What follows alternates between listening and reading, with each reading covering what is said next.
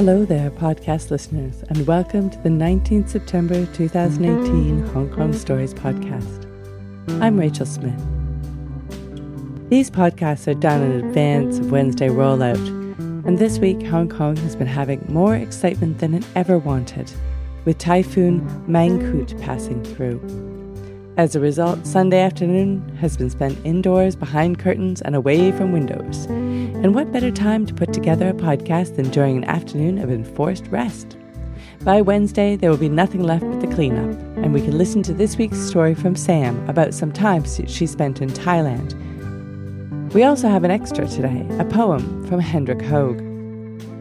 Before we get to these two delights, though, we need to send out a gentle thank you to our hometown listeners. Thanks for being our loyal audience and for sticking with us for so long. Thanks as well go out to our listeners in Freshwater and Cobham in the UK, Danaraja in Indonesia, and Halo in the Netherlands. We love having listeners all over the world. Thanks for tuning in. Hong Kong Stories is a non profit group in Hong Kong dedicated to bringing you the best stories. Our storytellers come from all over the world too, and once a month they get up on stage and tell great stories to a live audience at the Fringe Club. There's a show tonight with the theme of Something Blue, which starts at 8 pm. There may be a couple of tickets left if you're lucky. Go to the website hongkongstories.com to find out how to get your tickets, listen to past episodes, and see photos of our storytellers. That's all at hongkongstories.com. If you like our stories, you can always write us a review, like this one from the Queen of the Pastor Palace, who wrote Gina and X have been my favorite stories recently. Though it's hard to pick a favorite, they're all so good. I've always appreciated the variety of stories and the presentation.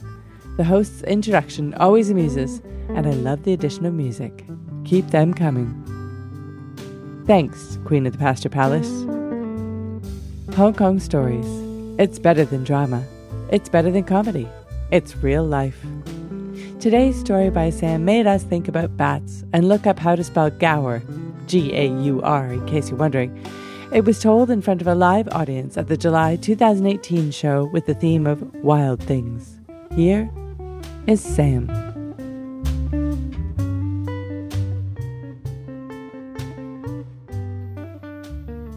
I'm standing at the central bus station in Bangkok clutching my huge backpack and anxiously looking around for my new boss. I have just graduated from university and I will be spending the next six months at a forest reserve in northeast Thailand studying bats. Suddenly, a text buzzes onto my phone. Two words 7 Eleven. I look up across the writhing mass of people and I see a small woman standing in front of the 7 Eleven. She vaguely matches the person I remember from our pixelated Skype interview two months ago. She's in her mid 20s with short black hair t- tucked behind her ears. She has a square set to her jaw, glasses, and a baseball cap pulled low over her eyes. I make my way through the crowds to her. Hi, I'm Sam. It's great to finally meet you. Oh, she glances at me coldly. I didn't remember what you looked like. Okay, let's go. She barely looks at me, I struggle to keep up as we weave our way through a busy parking lot and we get onto a white van. She tells the driver where we're going and immediately pulls out her laptop. I have to work on this progress report, she says, cutting me off as I'm about to ask her how she ended up in Thailand. This is going to be a long six months. Five hours later, we get off at an unmarked road snaking up into the pitch black forest. She fishes out a motorbike from the underbrush and at this point, I don't tell her that I've never ridden on a motorbike and that I'm scared. She starts with the bike, and I almost fly off the back.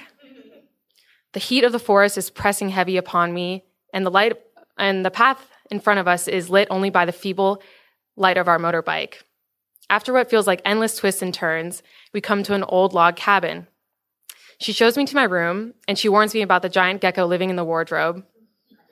I notice that there are termites munching on the walls and that there's no air conditioning.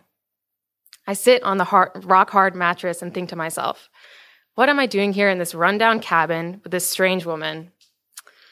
So, over the next few weeks, I learn how to capture bats and measure their wings without hurting them. I learn how to sleep despite the rats fighting underneath my bed. And I learn about my boss. I learn that she's a badass. Every night, we cooked dinner together on our balcony among the tree branches, boiling pasta and making cheese sauce from a can. I learned that before this, she spent two years living in the Amazon studying bats. So deep in the forest, where the only place to bathe was in the river with the piranhas, and the trees were so tall that the fruit fell fast enough to kill you. She shows me a crescent shaped scar on her arm from when a falling nut pierced her skin. She tells me about all of the wild animals she's encountered jaguars ransacking her kitchen, king cobras she came face to face with when she was tracking them, and she tells me about gaur. Gaur are the largest wild cattle species in the whole world. They stand eight feet tall and are regularly known to total cars and gore people to death. They're the most they're one of the most dangerous animals in Thailand, and I want to see one. I also learned that she's a huge nerd that she can recite the Lord of the Rings trilogy word for word, the movies, not the books. Um, and I find myself making jokes about Dungeons and Dragons just to see her smile.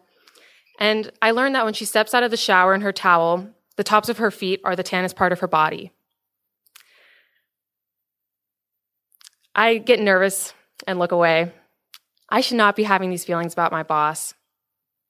A couple months later, we're out on a night survey, waiting for the bats to come out. We're lying on the forest floor, and I can hear, I can, I can smell the, the flowers opening and the, smell the, the red clay beneath us, and I can hear the sound of cicadas whirring in my ears.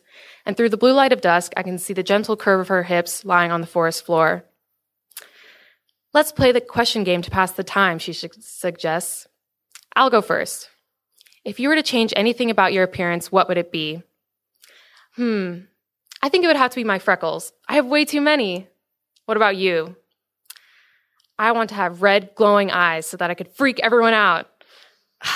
She's always trying to act so tough. Okay, my turn. Hmm. Do you think that you'll ever get married one day? What's the point? I have way too much to do. Before I know it, it's the last week of my internship. We're far, we're far out in the forest, and I see tracks pushing deep into the mud, and they look like cow tracks. Hey, do you think these could be made by a gaur?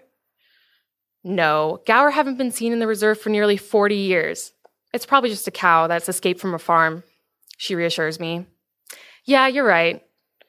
But I suddenly become aware of how vulnerable we are on our small motorbike way out in the forest, miles from help.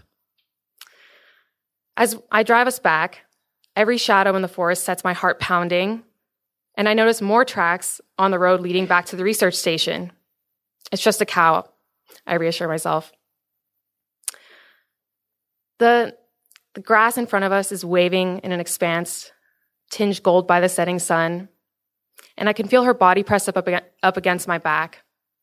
And I feel a pang of sadness, remembering that I will be leaving in the next couple days. I call over my shoulder.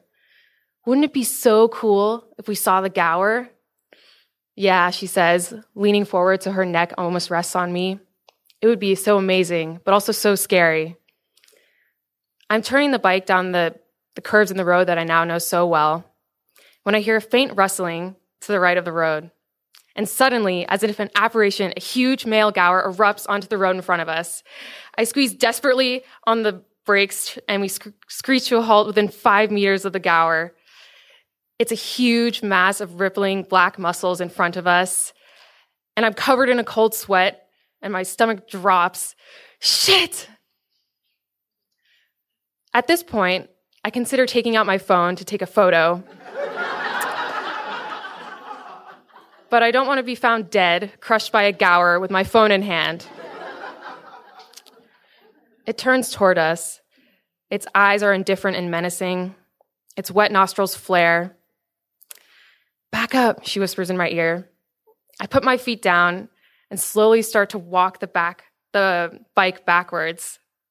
The gaur hears the creaking of the wheels, and it suddenly trots off into the forest and is swallowed up once again. I turn around and lock eyes with her. Can you believe that just happened? No, she yells.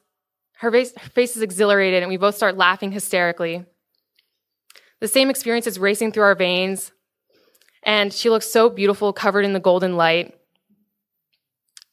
I'm falling deep into the pit of her dark eyes, and I feel something uncontrollable bubble up inside of me.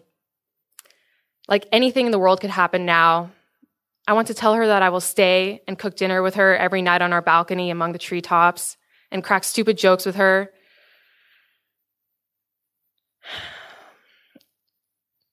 But I know this is a professional relationship and that she's never suggested anything else. I know that nothing could ever happen between us, and that this is the closest I will ever be to her. I feel pain in my stomach, and I t- turn back around and start the bike. We could have died, she says. I know. Did you see those horns?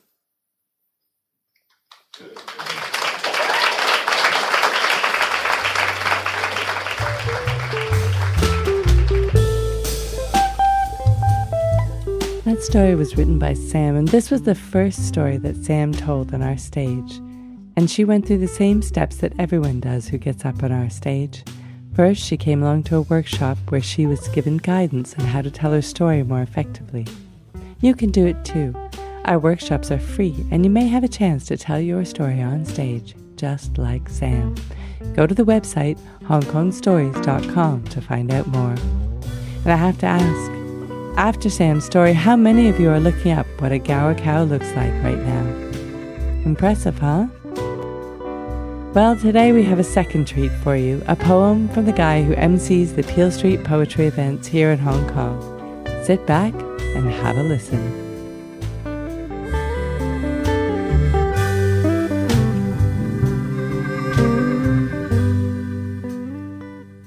Half Hearted by Hendrik Hoag.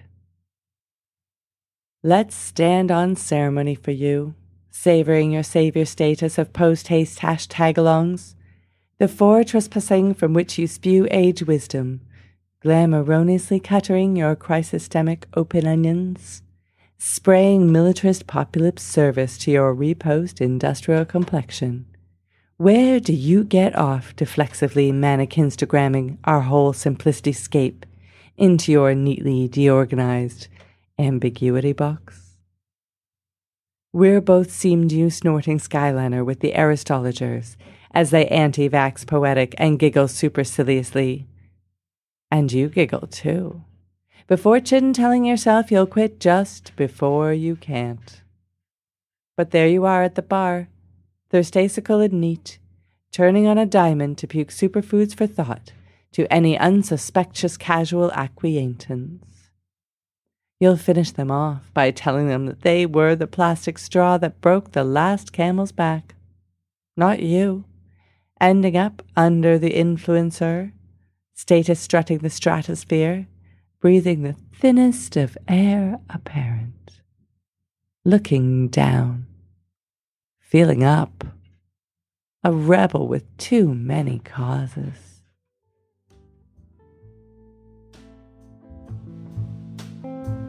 Thanks for listening to this story brought to you by Hong Kong Stories. Thanks as well go out to our unsung hero this week, Kristen, who curated and directed the July 2018 show. We appreciate all your work. The music for this podcast was created and performed by Andrew Robert Smith. If you enjoyed this podcast or any other podcast you've heard recently, be a good friend and pass on the word about podcasts. Tell a friend or even better, tell a friend who's never listened to a podcast before. They'll thank you for it. Everyone has a story to tell.